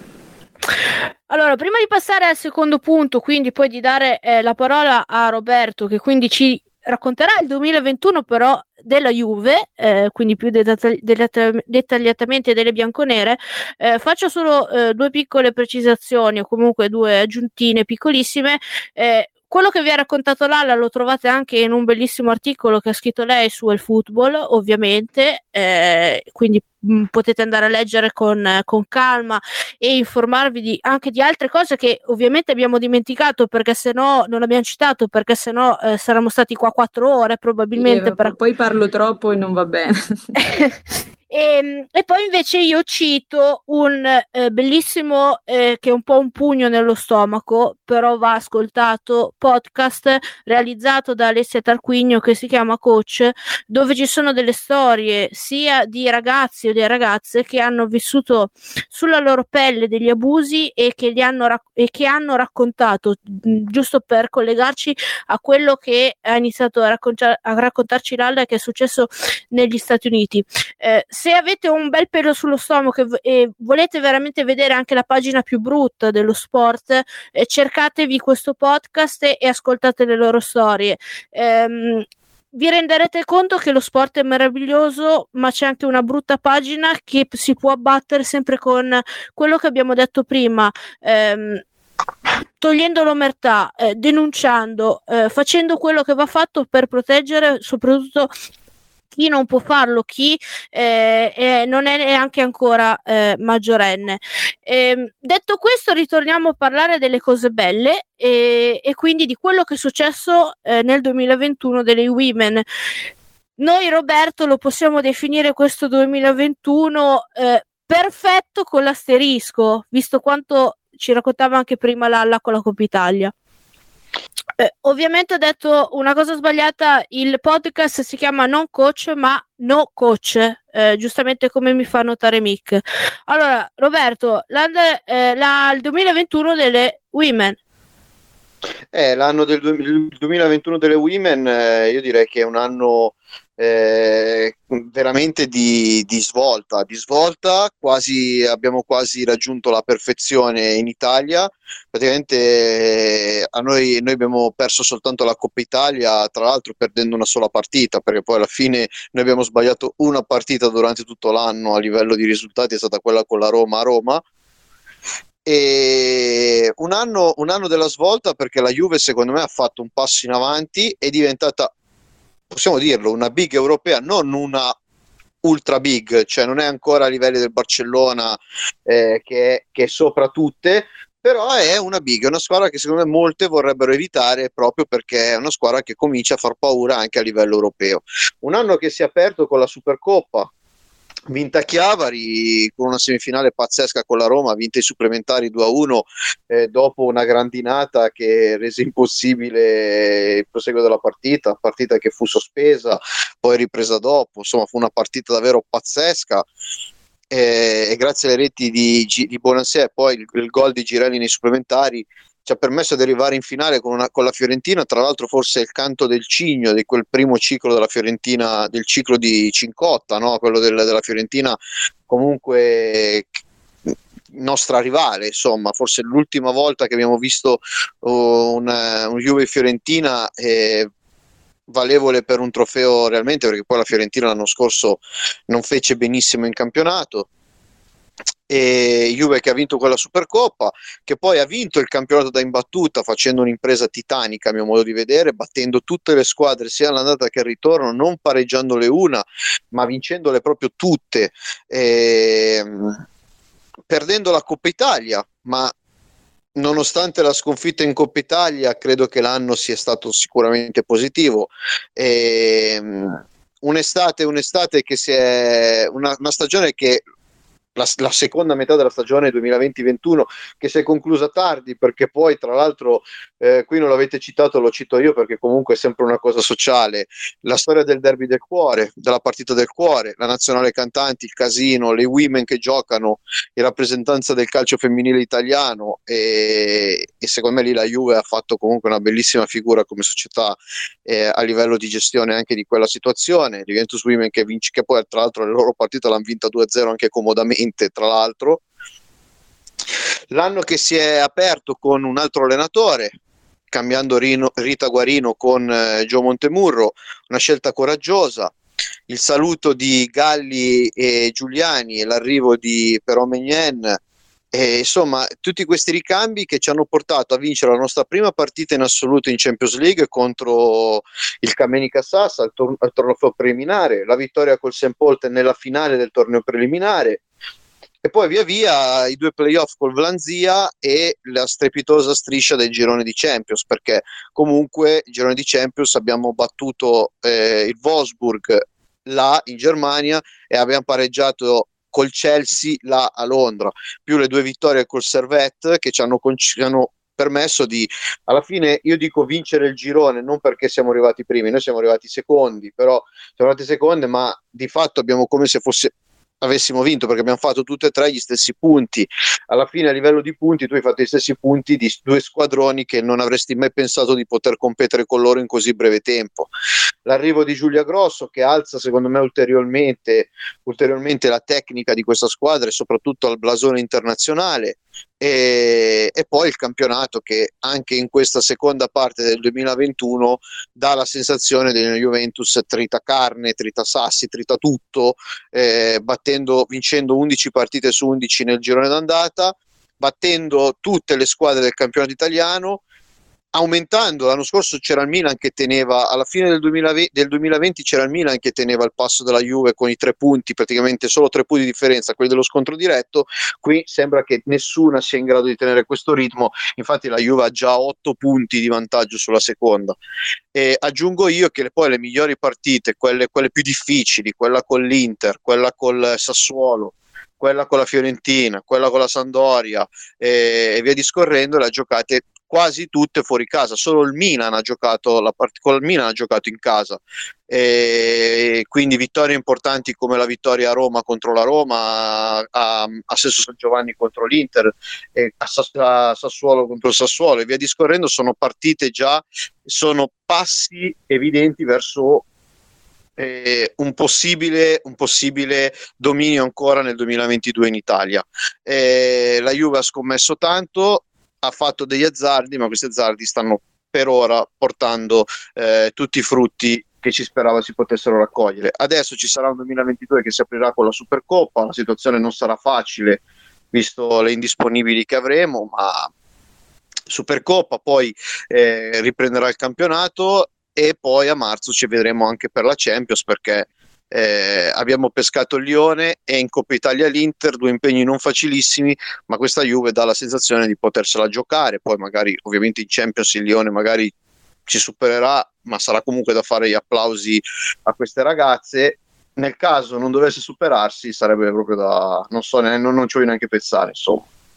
No, non pensiamoci anche perché eh, è quello che pensavo prima quando stavo preparando il podcast. Io questa parola impossibile contro le women o scommettere contro le women non lo farei mai in questo momento perché ci sarebbe solo da rimetterci. Eh, considerando eh, le sorprese che ci hanno regalato in, in, positivo e appunto questa costanza che fa veramente spavento. A proposito di questo, visto eh, se un po' mi conoscete, mi, mh, mm, un pochino eh, sapete che mi piace eh, raccogliere un po' di numeri che vanno a certificare, un po' di statistiche che vanno a certificare questo che ci ha raccontato nei fatti Roberto. E allora sono andata a tirare anche mh, fatto eh, molto fai da te eh, dei numeri di questo 2021 delle, delle Juventus Women. E come stavo dicendo, in queste. Mh, in patria la Juve ha giocato 32 partite eh, 23 di campionato, 7 di Coppa Italia e 2 di Supercoppa Italiana, vincendone ben 30, eh, mettiamone anche 31 aggiungendo anche quella della Supercoppa che nei 90 minuti è finita eh, nel pareggio poi come vi ha raccontato anche Roberto ehm, è finita poi nei, nei, supplementari l'ha vinta con un gol di Girelli quindi 31 vittorie e una sola sconfitta proprio quella che ha citato Roberto eh, contro la eh, Roma ehm, in Coppa Italia 112 gol realizzati, la media di 3,5 a partita e 20 subiti, la media più o meno è di 0,6, 0,62 per la precisione. Aggiungendo invece le 10 partite di eh, UEFA Women Champions League, arriviamo a 42 eh, partite giocate, divise in 37 vittorie, ehm, un pareggio due pareggi, scusate, e eh, due, eh, 38 vittorie, due pareggi e due perse. Con i gol siamo a 143 gol realizzati, quindi in un anno solare, in partite ufficiali, 3,4 a partita, 25 subiti, non arriviamo neanche a 0,6, 0,58 a partita per la precisione. Nella Juve di Guarino le marcatrici hanno segnato ben in 16 eh, atlete. Eh, la top scorer, ovviamente, neanche da scommetterci, è stata Cristiano Girelli con 14. Sto parlando solo di Juve di Guarino. Stascova 12, Bonansea 9. Mentre nella seconda parte di stagione, quindi nella Juve di Montemurro, sempre Girelli si è confermato top scorer con 13, Stascova 12, mentre al terzo posto eh, e già in doppia cifra c'è la nostra eh, grandissima Arianna Caruso. Quindi la top scorer ovviamente del 2020 2021 eh, è stata Cristiana Girelli con 27 gol nell'anno solare, eh, più i gol in nazionale ovviamente, 24 Staskova, Bonansea 17, Urtig 14, Caruso eh, 12, quindi, quindi ben 5 eh, in doppia cifra con eh, Cernoia eh, vicinissima a 9. Eh, con parliamo di 19 marcatrici nell'anno solare. Per quanto riguarda invece eh, i gol presi, come detto, eh, su 42 part- eh, partite ben 25 eh, si sono chiuse senza gol eh, per ehm, le avversarie della Juve, quindi 25 clean sheet. 10 di Giuliani, eh, della coppia diciamo Giuliani Bacic su 19 partite, ben 15 della coppia per Romagnana Aprile su eh, 23 eh, partite. La Juve tra l'altro va sempre a segno da 42 partite di fila tra tutte le competizioni ufficiali. L'ultima partita in cui non è andata a segno è stata proprio l'ultima partita del 2020, Lione-Juve 3-0. Quindi in quest'anno solare in tutte le partite la Juve ufficiali ovviamente la è sempre da segno. Poi eh, un altro dato che ci ha ricordato la Juve qualche giorno fa, ovvero che in Serie A eh, le women sono imbattute da oltre mille giorni, le 35 vittorie di fila e l'ultima volta in cui la Juve non, ehm, non è riuscita a segnare un gol in Serie A eh, compierà fra eh, circa un, un, mese, speriamo, eh, ben due anni perché dobbiamo risalire al campionato eh, 19-20 in, sì, esatto, proprio primo febbraio 2020 Florenza Juve. Per quanto riguarda la gestione Montemurro, e poi finisco eh, un po' anche di annoiarvi con questi numeri, ehm, ho tirato giù anche dei dati del minutaggio. La più presente è stata Cecilia Salvai, che purtroppo non potrà confermare questo dato. È eh, con 1700... oggi, tra l'altro, eh? Esatto. Eh, sono riuscito bene, per fortuna. Con 1724 minuti, eh, seguita da Boattin 1539, per Romagnan 1530 e via dicendo. Ci sono ben eh, quasi tutta la roba Scova, Gama, Nilden, Aprile e poi tutte le giovani che non hanno ancora raggiunto i mille minuti in stagione, mentre tutte le altre le hanno già eh, superata. Questo è il sintomo di proprio come Montemurro ha eh, riuscito a coinvolgere tutte le ragazze e a distribuire bene i minuti, eh, soprattutto in questi primi quattro mesi dove le ragazze hanno giocato tantissime partite ogni tre giorni e, ehm, e spesso anche con poi alla, alla fine con problemi di covid e infortuni qualcuno ha dovuto fare anche gli straordinari come difensori centrali appunto. E quindi questo ehm, è stato anche un altro, eh, un'altra cosa positivissima. Adesso il prossimo anno eh, nel 2022 si giocherà più una partita ogni sette giorni, quindi non più tre, tranne la settimana dove ci, sa- dove ci sarà il Lione di Champions League, quindi magari avremo il Montemurro avrà più la possibilità eh, di far riposare qualcuno in più ehm, e quindi magari potremo vedere anche un calcio ancora qualitativamente magari ehm, più int- intenso eh, rispetto a quello che abbiamo visto in alcuni tratti quest'anno. Ultimo dato che ho tirato fuori fuori da tutti questi numeri che vi ho snocciolato, sempre della gestione Montemurro, ho messo in rapporto i minuti giocati, quelli che vi stavo dicendo, con eh, il numero di gol più assist realizzati dalle singole atlete. E è venuto fuori che la giocatrice eh, prima in questa speciale classifica è Andrea Saskova che realizza un gol o un assist ogni 59 minuti, seguita da eh, Cernoia eh, con 77, Girelli 79, eh, poi abbiamo Bonansea con 90, Bonfantini 98 e addirittura Nilden con 99.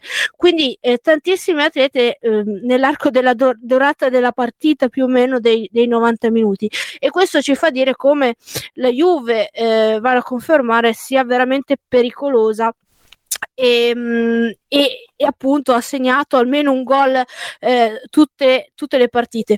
Ok, io ho finito di annoiarvi con questa parte, però era, mh, mm, ci tenevo un po' anche appunto a snocciolare questi numeri proprio per andare a confermare eh, quello che è stato visivamente un dominio, quantomeno in Italia, eh, incredibilmente netto.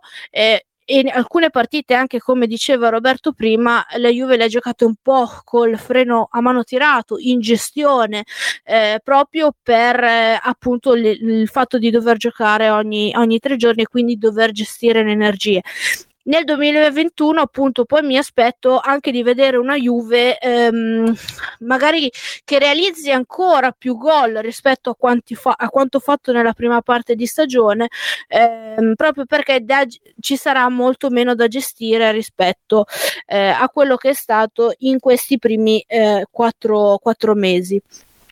Allora eh, passiamo al prossimo punto eh, della, del nostro podcast sulle women e coinvolgiamo Mick. Eh, a cui chiedo eh, questo è stato un po' l'anno delle scommesse di Braghin come ha accennato prima Roberto eh, il passaggio da Quarino a Montemurro il cambiamento la scelta di lasciare andare o la scelta di Giuliani di non rifirmare per la Juve l'arrivo di Pero Magnen e la scommessa forse più grossa insieme a quella dell'allenatore ovvero rinunciare sacrificare Aglionna eh, per portarsi a casa Bonfantini che in queste ultime settimane eh, sta facendo vedere, eh, intravedere cosa può essere per la Juve e quanto può essere decisiva anche a livello europeo. Possiamo dire che le scommesse fatte da Braghin, almeno le prime due, possiamo considerarle già forse ancora bisogno di tempo per confermarlo, però eh, Braghin non sbaglia davvero un colpo, non ha, non ha, mai sbagliato in effetti da cinque anni da quando c'è, ehm, sono nate le Juventus Women. Ma io credo che sì, non abbia sbagliato nulla anche perché lo, lo dimostra il campo comunque la Juventus ha superato i gironi, i gironi di Champions, in, in, campionato continua a dominare e credo che questo fosse l'anno giusto per, per fare qualcosa di più, cioè per continuare ad andare bene in Italia, ma fare un passettino in avanti in Europa. E ad oggi questo passettino è stato fatto. Quindi è chiaro che quando vai a cambiare c'è sempre qualche rischio, eh, però si voleva cambiare per migliorare. Il miglioramento alla fine, alla fine c'è, c'è stato, è portato un allenatore nuovo che insiste ancora di più sul, sul, gioco di posizione, sui principi del gioco di posizione. Fra l'altro c'è una bella intervista, non mi ricordo se era sull'ultimo o penultimo numero de, della rivista Il Nuovo Calcio, quindi un allenatore che ha un tipo di formazione eh, nonostante abbia studiato qui, ma comunque sia, eh, o anche perché ha studiato qui, comunque ha una formazione internazionale dal punto di vista del tipo di calcio che propone, e, mh, anche se poi la, la, partita decisiva col Chelsea, il ritorno col Chelsea è stata giocata eh, di, diciamo all'italiana, ma insomma è chiaro che la differenza tecnica sulla carta era ancora notevole, quindi probabilmente non si poteva affrontare la gara in altra maniera. Eh, il risultato gli ha dato ragione. Eh, in porta credo ci sia, ci sia, stato un upgrade notevole. Le altre, le altre scommesse vedremo in questa, in questa seconda parte di, di, stagione. Credo che comunque sia, il, sia iniziato quel processo di avvicinamento al, alle big del calcio europeo che ancora magari sono, sono un po' distanti, ma appunto il, verso le quali la Juventus ci si, ci, si sta avvicinando, cioè la Juventus è, credo che sia in una fase storica nella quale non, non deve più eh, pensare ad essere competitiva nei confronti con le grandi europee, l'avevamo detto anche un'altra volta, ma deve pensare a poter vincere le partite o gli scontri con le grandi del, del calcio europeo, quindi a, dotarsi, a, a darsi una, una dimensione ulteriore. In questo senso, anche se non sono tanto favorevole alla riduzione del campionato a 10 squadre, però sicuramente io avrei mantenuto le 12, però sicuramente il passaggio al professionismo eh, è un passo importante non, non, solo per le calciatrici, ma per l'intero movimento e secondo me anche per la Juventus, cioè per creare un contesto ancora più competitivo in Italia, cioè dove non, non siano competitive le sfide solo con le 3, 4, 5 della, della prima metà della classifica, ma diventino competitive anche le sfide con le ultime della classifica. E, e, questo poi si possa riverberare in senso positivo quando poi superi i confini, superi le Alpi e vai a giocare nel, del contesto internazionale.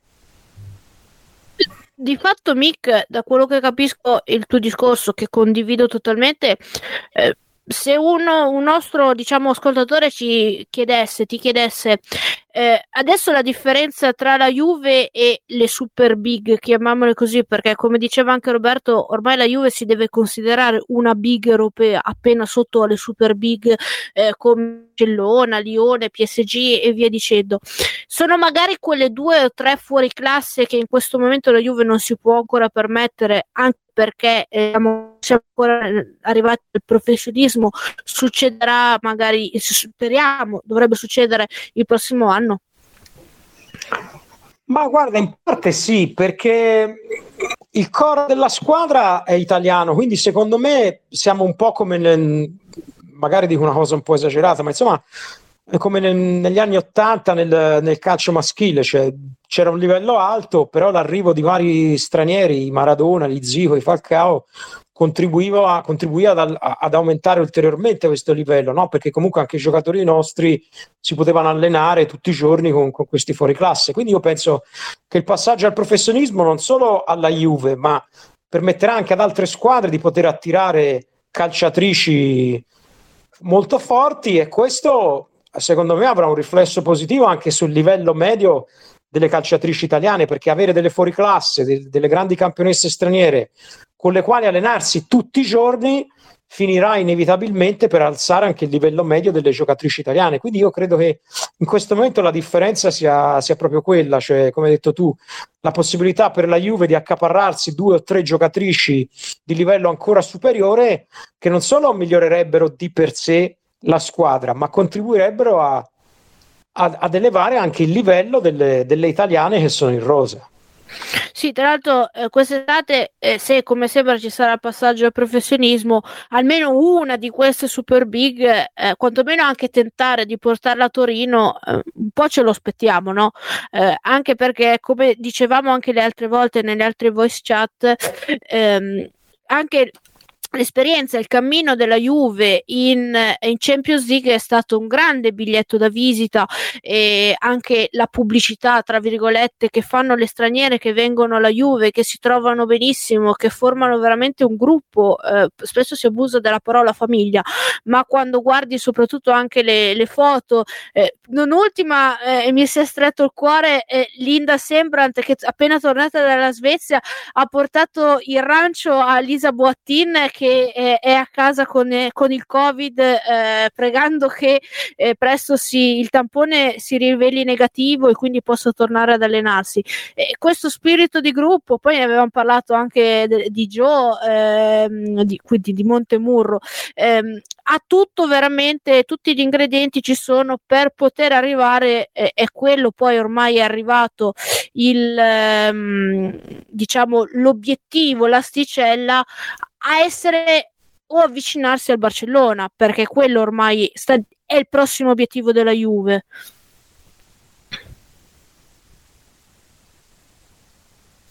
Roberto. Sì, sì, assolutamente. La Juve si è avvicinata.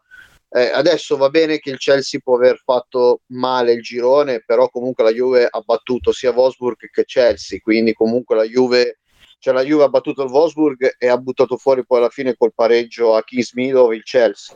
Però la Juve se l'è giocata al di là di come ha detto Mick prima a Londra ce la siamo giocata all'italiana chiudendosi ma credo che non avevamo al- tante altre soluzioni.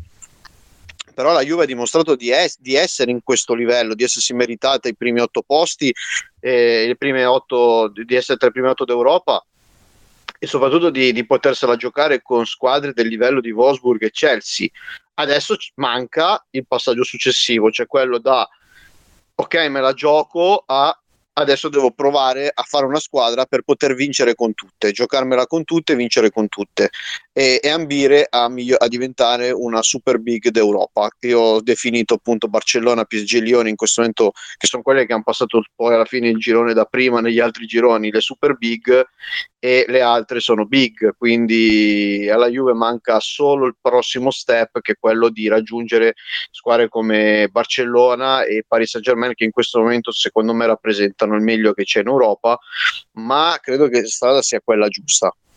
Eh, no, tra l'altro io mi fermo ancora un attimo qui perché eh, secondo me c'è da sottolineare anche ancora una cosa. Eh, quando probabilmente fra qualche anno ehm, arriveremo a quel livello perché come detto gli ingredienti ci sono tutti e ripenseremo a quelle che sono a, come è iniziato a tutti gli step che ci sono stati. Ehm, ripenseremo proprio alle campagne europee al fatto che il primo passaggio, il primo confronto col Barcellona, da lì c'è stato uno step, la squadra ha svoltato, il, do, il doppio confronto con Lione l'anno scorso, la squadra è salita ancora di quel livello, di livello. E quest'anno con il girone di Champions, il fatto che comunque nella doppia trasferta, come dicevamo prima, in Germania e in Inghilterra. In 180 minuti la porta di Pero Magnan è stata imbattuta, nessuno è riuscito a fare un gol. In due trasferte del genere, non molte squadre di, ehm, di, averlo fatto questa, questa, cosa, considerando appunto anche gli attacchi di Chelsea e, e, e di Wolfsburg. Ehm, quindi da questo punto di vista ci ricorderemo forse il, il, punto di svolta è stato, come abbiamo detto più volte, il pareggio, il gol del pareggio di Girelli eh, col Wolfsburg e, e, poi anche la gara di ritorno, quindi quei 180 minuti hanno fatto fare alla squadra un nuovo step, si è vista una nuova Juve da quel punto. Eh, la curiosità e l'aspettativa che arrivi velocemente fine marzo e il confronto con Lione perché dovesse ehm, la Juve riuscire a fare ancora un altro piccolo step in avanti eh, come consapevolezza davvero eh, si brucierebbero ancora secondo me alcune tappe. Non so se voi siete d'accordo su questo sì, sì, sì, io sono d'accordissimo, sono d'accordissimo, infatti mi è piaciuto Montemurro quando ha fatto quell'intervista nell'evento, nell'evento che fecero con la Juve, lì così della Lavazza, se non mi ricordo che fecero cos'è il caffè con Montemurro che fecero una lunga intervista, quando parlò del girone lui ha detto ma noi dobbiamo competere con i migliori, se no è inutile, non riusciremo mai a diventare i migliori. E questa è la mentalità secondo me giusta e quindi fare un altro step con Lione potrebbe veramente aiutarti a migliorare tantissimo ancora. Più ti confronti con i migliori, più puoi giocartela con i migliori, se non c'è niente da fare, secondo me è proprio così. Vabbè, di Celos poi ne abbiamo ampiamente parlato nelle voice chat, ci sarebbe ancora tantissimo secondo me, secondo me da dire, però a parte saremo anche un po' ripetitivi appunto di quello che abbiamo già detto in, in precedenza. Eh, diciamo che ci ha fatto un bel regalo di Natale con questa qualificazione le ragazze, assolutamente. E, ehm, e, ci aspettiamo poi che la gara con Lione, se si giocherà come sembra allo stadium, finalmente potremo vedere uno stadium pieno perché è inutile dirlo, ma se lo strameritano e poi una, se in una gara del genere non lo, non lo si riempie, eh, c'è qualcosa che non va perché veramente eh, merita. Ehm, detto questo, eh, come abbiamo fatto 23 andiamo un po' a cercare quello che sono stati i singoli, a valutare i singoli. Promossi promossi in questo caso e bocciate. Io bocciate sinceramente non metto nessun e, lo, ne, e neanche rimandate, come dicevamo prima con Mick, perché tutte, eh, sia nella, nella scorso campionato sia in questo, quindi in questo tutto 2021, ha portato il proprio mattoncino. Eh, io quindi manterrei solo le promosse per quanto riguarda l'Under 23. Io non metto Braghin perché secondo me è dove inizia e dove finisce tutto, è l'anima dell'Under 23 e scusate, delle Women. Tutto quello che è successo è merito della sua gestione e della sua ehm, umiltà e capacità di eh, dirigere una squadra. E, mh, mm, e, sono contenta per lui perché anche quando è stato qua in Alessandria in Serie C, direttore eh, sportivo, ehm, aveva fatto un lavoro meraviglioso in una piazza molto difficile. Se dovessi invece proprio scegliere una ragazza, eh, io metto come simbolo per Magnan, è arrivata come ehm, quella meno forte di Giuliani. Abbiamo ritrovato dopo poche settimane uno dei portieri più forti del mondo. Roberto, invece, la tua promossa, perché abbiamo detto che le mandate non ce n'è nessuno. Eh, e ce ne, sono, ce ne sono tante perché Una. veramente è dura, è dura. Diciamo che scelgo, scelgo quella che in campionato finora è stata secondo me più, più importante in fase realizzativa, quindi scelgo Staskova perché comunque quest'anno in campionato ci ha tolto tante castagne dal fuoco anche in momenti un po' tipo le trasferte di Roma e, e Milano con l'Inter e con la Roma, appunto due trasferte difficili, ce le ha risolte lei, quindi sic- secondo me Staskova merita di essere promossa in pieno. A proposito di salto di qualità, che dicevamo prima, anche nelle singole. Sì, sì, assolutamente. Invece se ci sta ascoltando Mick? Per me eh, tutte, dai. No. Una. Che si può fare, non è che si può fare una scelta. È una Stashko anche io allora, dai, perché comunque mi ha detto ha risolto tante situazioni che potevano essere complicate. Cioè il record è anche su, diciamo, di, di partite sì, non lo sentiamo purtroppo molto bene, Mick. Comunque abbiamo, abbiamo sentito, anche lui vota per Andrea. Eh, Lalla, se riesci a sentirci, farci qualche segnale di fumo, la tua promossa. Se no, se me lo scrivi lo, lo dico io. Purtroppo abbiamo, siamo arrivati all'ultimo dell'anno a avere questi que, dei problemi. Ecco. Allora, nel mentre abbiamo perso l'alla appunto per problemi un po' di connessione, ehm, anche, anche, Telegram eh, vuole fare un po' di, di pausa eh, e, e, anche ferie per, per Telegram. Allora, eh, Lalla invece vota per Cristiane Girelli, è facile da dire ovviamente, eh, ma anche lei vota per, quindi viene, viene dalla mia parte per, per Romagnan proprio per come aveva iniziato e per come, per come ha finito. Eh, comunque, come diceva giustamente anche Mick, ehm, giusto proprio per, mm, per, per, fare un po' di, di voti, di, di promossi, tutti, son, tutte ovviamente sono promossi come dicevamo, nessuna rimane mandata. Eh, queste Girelli, per Romagnan, io aggiungo anche Caruso che sta facendo un campionato straordinario, l'abbiamo visto prima anche con i numeri, eh, Boattin, cioè ci sarebbe da citarle un po', un po tutte. Eh, Lenzini. Però, Lenzini, ecco, quindi facciamo che li citiamo tutte a questo punto. però, davvero, però davvero si stanno esprimendo a livelli, a livelli altissimi. Ci abbiamo ancora un punto prima di chiudere la nostra faticosissima, questo fat- faticosissimo podcast proprio per via della connessione, ovvero sono le prospettive per il 2022. Ehm, io direi che se pensiamo al 2022, la prima cosa che ci viene in mente è il professionismo. Questo traguardo eh, fortemente voluto, fortemente eh, per cui hanno combattuto fortemente le ragazze e non solo, eh, che sta arrivando e, e, speriamo che la federazione e le, e le, squadre, non abbiamo dubbi sulla Juve e su anche altre, si facciano trovare pronte e che e soprattutto investano eh, sul femminile perché ehm, dati lo stanno rilevando, è un po' una scommessa abbastanza sicura per il futuro di, di, investimento, per come si stanno prospettando e anche per quello che si sta vedendo eh, fuori dal, dai, dai, confini nazionali. Ehm, la, la, seconda invece eh, cosa che ci viene in mente e che esula dalla parte della Juve è l'europeo. Questi forse sono gli due appuntamenti, uno sportivo, uno extrasportivo, eh, che, ci, eh, che saranno ben presenti e ci accompagneranno nell'estate del 2022, Roberto.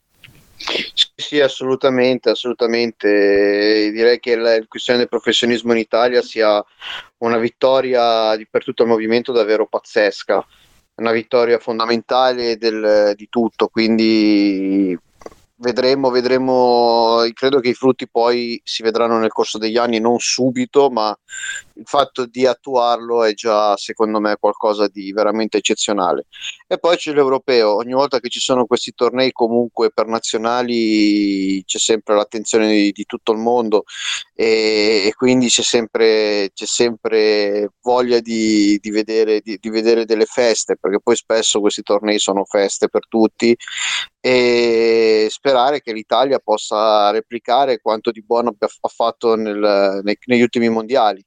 Sarà difficile, eh, ma sai, comunque le ragazze, la nazionale è fatta da tante ragazze che ormai non dico che vadano a memoria, ma eh, spesso si conoscono veramente bene e staremo a vedere, insomma. Sì, tra l'altro, come abbiamo già detto più volte, la nazionale eh, probabilmente eh, influirà positivamente anche quello che sta succedendo alla Juve, quindi la crescita proprio delle, delle, Juve, delle, delle Juventine, che sono eh, il blocco più importante della, della nazionale.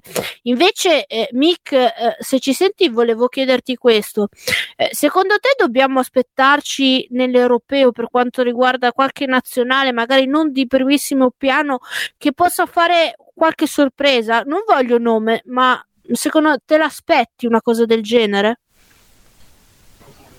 Ma io me l'aspetto, c'è sempre qualche sorpresa in questi tipi di tornei, no? Sarebbe anche un bene, perché se venisse fuori qualche sorpresa vorrebbe dire che il movimento si sta sviluppando anche in nazioni eh, dove fino, a, fino, ad ora non, non, non, si era sviluppato tanto. Quindi secondo me le sorprese vanno sempre viste in modo, in modo positivo e quindi me l'aspetto e spero che ci sia magari sarà proprio l'Italia, visto che non è una nazione di primissimo piano che punta a vincere l'europeo, ma magari potrebbe, potrebbe arrivarci, non dico vincere, ma magari fare una sorpresa. Sì, ma io non la considererei tanto una, una sorpresa se andasse lontano, penso piuttosto a qualche nazionale eh, data come squadra materasso e che invece si potrebbe rivelare più, più ostica del previsto. Quello sarebbe un buon segnale, secondo me. Eh, sempre poi in ambito ehm, diciamo nazionale eh, ci saranno le qualificazioni ai mondiali e se mi sente Lalla eh, da questo punto tornato. Eccoti, forse sono eh, riuscita quindi. Fantastico, sta- stavo dicendo, eh, siamo arrivati all'ultimo punto, ho letto quello che mi hai scritto di, di Girelli, anch'io ho votato per Pero Magnan, quindi siamo due voti per Magnan, due voti Stascova, eh, le abbiamo lette le due top del 2021. Eh, ti, ti, volevo chi- ti, volevo chiedere questo. Per quanto riguarda le qualificazioni mondiali della nazionale, l'Italia poi è chiamata a una impresa, ovvero di vincere in Svizzera. Non ho fatto bene i conti, ma almeno con due gol di scarto. Per eh, pensare di andare eh, ai mondiali direttamente senza passare dalle forche caudine dei, dei playoff. Sì, Quindi, allora, altro appuntamento importante. Difficile. È una gara difficile, però non la chiamerai impresa perché forse sopravvalutiamoli in quel caso l'avversario, non che ci sia da sottovalutarlo perché è un'ottima squadra, però secondo me non è un'impresa per quel che possiamo fare. È pur vero che mh, non mi piace, non è giusto accampare scuse per la partita di andata, ma avevamo effettivamente dei problemi seri. Però abbiamo visto nel secondo tempo che abbiamo la possibilità di giocare quantomeno alla pari. Quindi eh, è sicuramente difficile perché non si può pensare di andare lì e, e fare risultato perché ci è dovuto. Però non è un'impresa, ecco, è una partita che si può giocare a viso aperto contro un'ottima squadra, quale è la Svizzera, e speriamo di arrivarci bene, nel senso speriamo di arrivarci, purtroppo siamo, eh, la, la, nazionale ha lo stesso problema che ha la Juventus, perché eh, siamo senza Salvai, con la differenza che c'è una Linari in più, però come diceva prima mi pare Mick che parlava del contesto anni 80, la nazionale, per rifarci a quel tipo di parallelo lì, è una nazionale molto anni 80, nel senso che poi questa cosa è andata avanti pure dopo, però comunque la nazionale con il blocco che con il blocco Juve costruisce.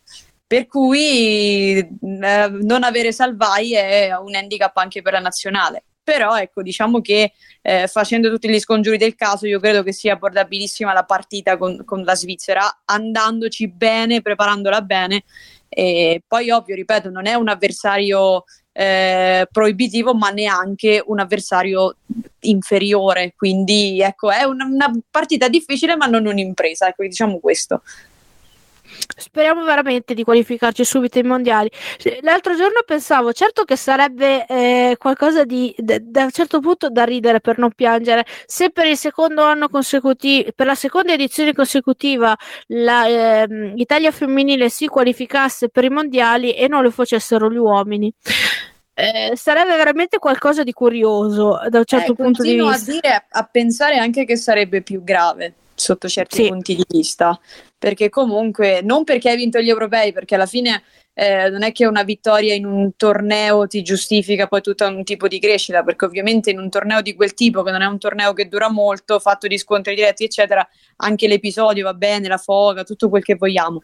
Però sarebbe molto più grave se non si qualificasse la squadra maschile, considerando quali sono le altre nazionali, che non la femminile, ripeto. Speriamo di non dover fare questo tipo di discorso, però però anche appunto le, sarà un anno molto delicato per, per, tutte e due le nazionali, sia maschile che femminile. Speriamo eh, in ottimi risultati per entrambe, anche e soprattutto perché un, un mondiale, eh, una maschile che va al mondiale porterebbe anche dei soldi che magari qualche, qualche soldino, qualche euro la federazione potrebbe investire anche ancora di più per il calcio femminile. Quindi è una, è una cosa diciamo eh, a 360 gradi, no? Un, un, ognuno Poi... si aiuta l'altro a livello femminile io penso che sarebbe anche un, una delle ultime occasioni per alcune delle nostre, perché comunque l'età avanza e quindi eh sì.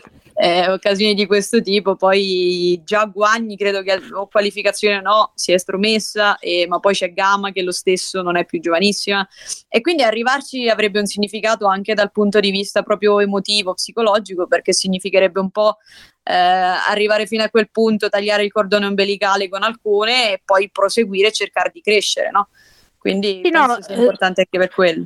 Ah, tra l'altro poi ricordiamolo sempre, per chi non lo sapesse, il mondiale eh, per il femminile è sempre una manifestazione doppiamente importante eh, perché chi arriva alle fasi finali nelle, per quanto riguarda le europee ha la possibilità di qualificarsi alle Olimpiadi.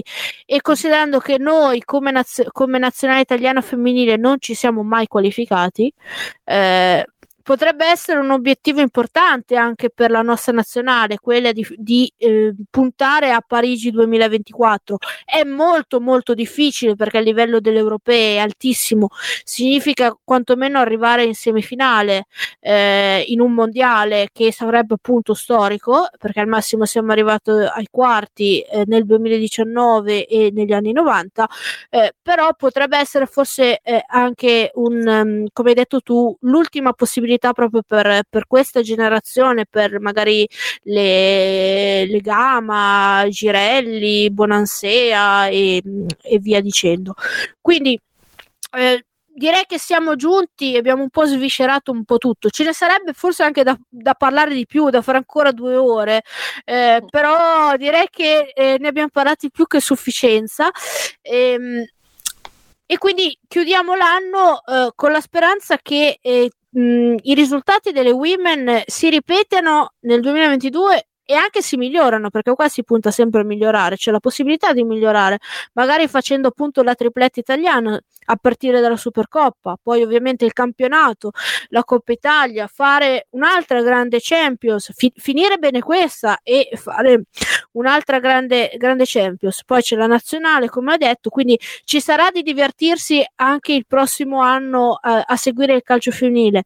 Dell'Under 23 l'abbiamo detto ehm, e quindi io vado assolutamente salutare eh, i miei compagni d'avventura, come li ho sempre definiti, che mi hanno eh, tenuto compagnia questo pomeriggio. Ormai è diventata sera e quasi ora di cena.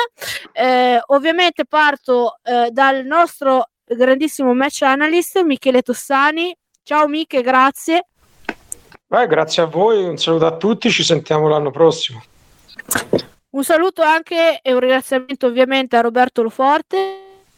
Ciao a tutti, grazie a voi e buon anno a tutti. E ovviamente eh, ultima ma non ultima, eh, la nostra Maria Laura Scatena, eh, grazie per essere venuta, e anche se la, la, la connessione ti ha fatto un po' penare. Sì, assolutamente, vi ringrazio, mi scuso a nome della mia connessione, no, volevo fare solo una piccola chiusa, credo sia doverosa. Eh, un augurio particolare a Cecilia Salvai perché è una calciatrice di 28 anni, al secondo infortunio grave in pochi anni, perderà molto probabilmente anche l'Europeo, ha già perso il mondiale e quindi a livello sportivo, a livello umano, su tutti i livelli, il mio augurio più grande nella chiusura di questa nostra avventura che poi ripartirà inizio anno è, è per lei. Assolutamente. Io invece voglio chiudere prima di, di salutarvi eh, con eh, una storia che è successa in questi giorni e che ha visto eh, protagonista una bambina eh, che si chiama Clementina e eh, una nostra giocatrice, eh, Cristiana Girelli. brevemente, Clementina è una bambina che ama il calcio e che voleva giocare a calcio e con penso suo fratellino o un suo amico, un altro bambino, è andato in una eh, scuola calcio vicino a casa per iscriversi. Eh, peccato che per il bambino eh, gli è stato risposto che per il bambino non c'era problemi, mentre per, eh, per lei eh, ce n'erano e non poteva essere iscritta perché non tesseravano ehm, bambine. Eh, questa storia è giunta poi eh, sui social e eh, ha ricevuto l'attenzione di, di Cristiana Girelli, questa bambina è di Brescia, quindi della stessa città di Cristiana, che ha voluto e ha cercato con tutte le sue forze questa bambina e sono riuscite a incontrarsi. Cristiana le ha regalato oh, una maglia con una bellissima scritta eh, che ha postato eh, sui suoi social scrivendo Clementina Bambine e bambini, per favore non smettete di seguire i vostri sogni e non dimenticate di essere voi stessi sempre, insegnando ai più grandi a condividere la magia del vostro fantastico mondo. Oggi sono molto felice di averti incontrata, Clementina. Eh, noi speriamo che nel 2022, anche se eh, penso che sarà un po' un appello un po' vano, non si ripetano più eh, storie del genere in cui eh, sia precluso eh, il loro sogno magari di giocare a pallone, eh, perché come abbiamo sempre detto il calcio non ha sesso, può essere giocato da un, da, da un, bambino, da una bambina, da un uomo, da una donna, da un ragazzo e da una ragazza. Il mio augurio appunto per il 2022 è che questi episodi eh, non che non succedano più perché purtroppo qualche volta succederanno ancora, ma che s- succedano sempre meno fino eh, a disperdersi. Come eh, redazione, quindi eh, salutando di nu- nuovamente ehm, i miei compagni di avventura, eh, saluto anche chi ci ha ascoltato, chi è arrivato fino in fondo di questo lunghissimo podcast, l'ultimo di quest'anno, eh, augurandovi buon anno, un felice 2022 a tutti. Noi ci ri- eh, ripartiremo con le voice chat eh, subito dopo la Befana e andremo a vedere cosa sarà successo nel primo trofeo stagionale per quanto riguarda le Wii Women soprattutto, eh, ovvero la Supercoppa a partire con la gara eh, col Sassuolo del 5 gennaio alle 17.30 che andrà in onda eh, su, sulla 7. Buon anno ancora a tutti e al, alla prossima.